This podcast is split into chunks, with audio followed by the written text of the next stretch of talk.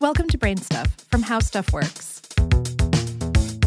Hey, BrainStuff, Lauren Vogelbaum here. Since humans began putting satellites into orbit in the 1950s, we've relied upon big, powerful rockets to escape Earth's gravity and get into space. But big rockets have a major downside in that they make space launches expensive.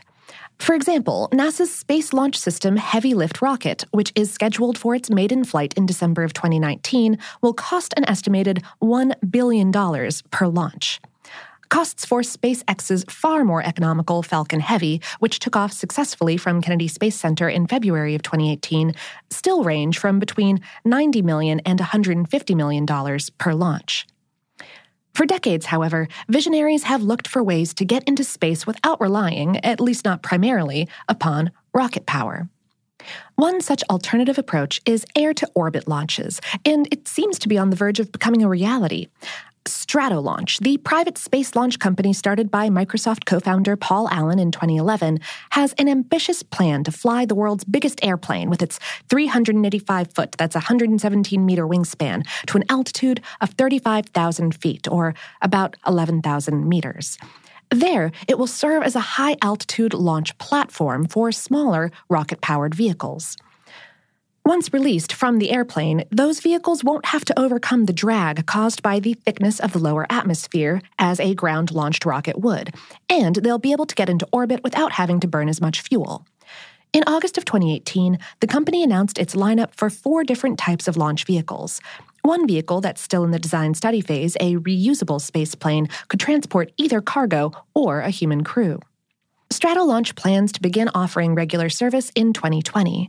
Its chief executive officer, Jean Floyd, said in a media release that the company's mission is to make access to space, quote, more convenient, affordable, and routine, and that scheduling a satellite launch eventually will be as easy as booking an airline flight. Meanwhile, another air to orbit outfit, Virgin Orbit, plans to use a modified Boeing 747 400 as a platform for its Launcher 1 rocket, which will propel satellites into orbit. But several other, even more exotic concepts still remain on the drawing board.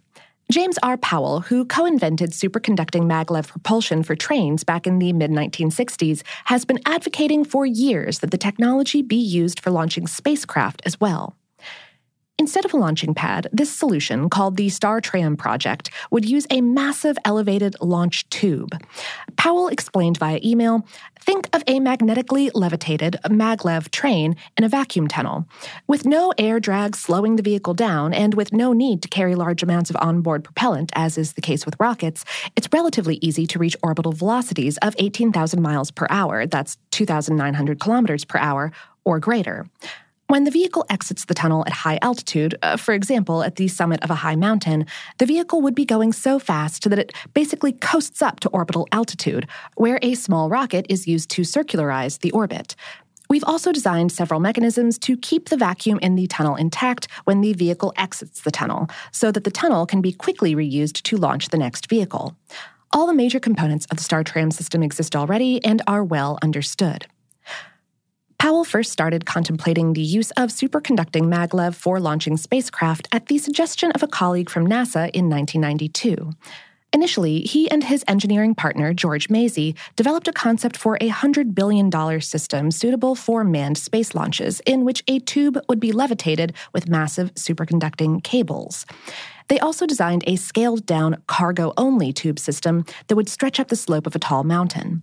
They estimate that this cargo only system could be built for just $20 billion, less than the cost of developing NASA's new heavy launch rocket. Once built, StarTram could transport 100,000 tons of cargo into space each year, many times what rocket launches currently carry, and would put equipment into low Earth orbit for a cost of about $50 a pound, Powell says that once built, StarTram could transport 100,000 tons of cargo into space each year, many times what rocket launches currently carry, and put equipment into low Earth orbit for a cost of about $50 a pound. That would be a fraction of the thousands of dollars per pound that it currently costs to get cargo into space. Another idea that's been around for decades is construction of a space elevator. A tall base tower near Earth's equator would be attached by a cable to a satellite in geosynchronous Earth orbit, 22,000 miles, that's 35,000 kilometers above sea level, which would act as a counterbalance. four to six elevator tracks would extend up the tower and cable structure, going to platforms at various levels. Electromagnetic powered vehicles would rise on the tracks, making the trip into orbital space in about five hours. The concept dates back to 1895, when Russian scientist Konstantin Tsiolkovsky suggested building a celestial castle that would be attached to a similar structure to the Eiffel Tower in Paris. And the concept was first popularized by science fiction author Arthur C. Clarke in his 1979 novel, The Fountains of Paradise. Since then, space elevator adherents have continued to tout the concept, but the feasibility of a space elevator took a hit in 2016 when Chinese researchers published a paper detailing their findings that carbon nanotubes, the material earmarked for use in creating that enormously long cable, are vulnerable to a flaw that could reduce their strength significantly.